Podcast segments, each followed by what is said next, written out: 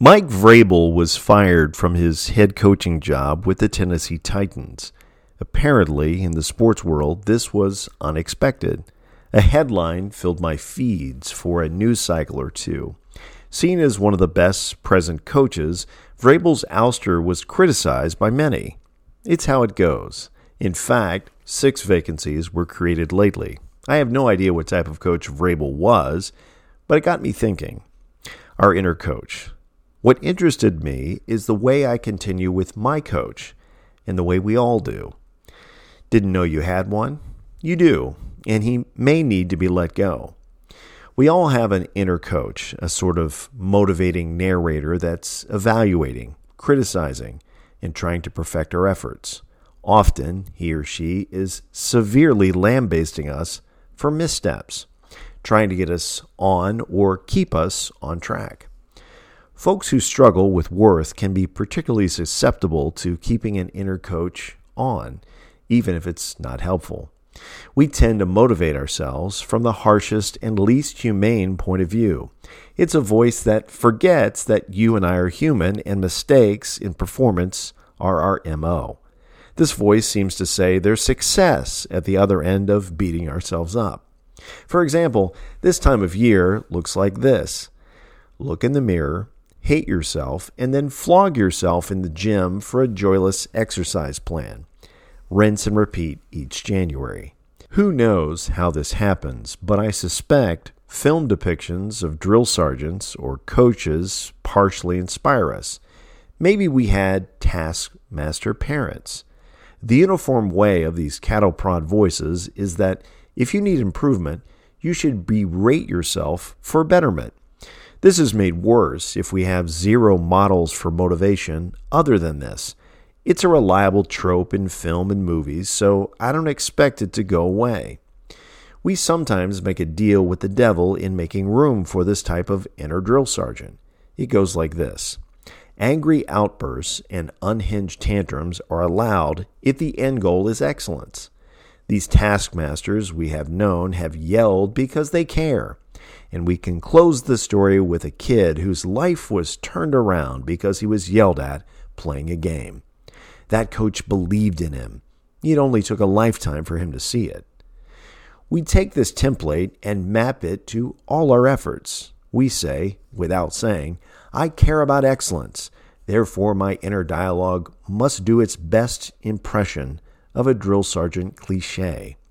And just like in the movies, we'll someday look back on all those traumatic, anxiety creating screaming sessions and see them as the real source of our terrific work ethic. Never mind the immobilizing anxiety we've created, the ends justify the means. Sadly, we rarely make it to the end. There's always a new reason to instigate change angrily. Here's the thing the way of a football coach can get you and I through a quarter of a football game, but life is longer. All that matters for a coach is the next 15 minutes or less. You and I will have about 80 years on earth. We're not doing the same kind of motivating, yet we're motivating the same way. I'm afraid tough love is more a short term story gimmick. I get it, though. Who doesn't love a tender hearted browbeater who only wants the best for you. Not to say there aren't critical moments where a stern evaluation is needed, but it's more an exception than a whole way of operating. Back to our surprising coaching vacancy created in Tennessee. If a multi million dollar organization that's part of a city's identity, if not a state's, can release a decent coach in a surprise move, I wonder why we're so unwilling to let ours go. Maybe it's time for our upper management to go in a different direction. Why? Because science. Would you believe data? Dr. Kristin Neff's work on self compassion for over 15 years has shown that being self compassionate is actually a stronger motivator. She writes The number one reason people give for why they aren't more self compassionate is the fear that they will be too easy on themselves. Without constant self criticism to spur myself on, people worry won't I just skip work, eat three tubs of ice cream, and watch Oprah reruns all day? In other words, isn't self compassion really the same thing as self indulgence?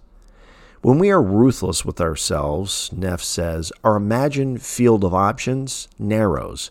We only see putting our head down and driving through a linebacker, so to speak. Again, this works for the last play of a drive, but 30 years of it can be crippling. It creates behavioral ruts that cause us to become defensive because, well, they work. And that might be the most damning thing about all this. The tactic works, but doesn't help. We only care about short term goals, so if something works in the moment, it must be the best thing. Look into Neff's work. She does TED Talks, has been on podcasts, and written several helpful books. I'm a tough whatever. I know this butts up against your Gen X instincts. We did things the right way, none of this weak self help stuff. Here's the thing when I think back to the eight or nine boys who met regularly to play backyard football, baseball, and kickball in the 80s, three are dead, two are morbidly obese, and one is a recovering alcoholic.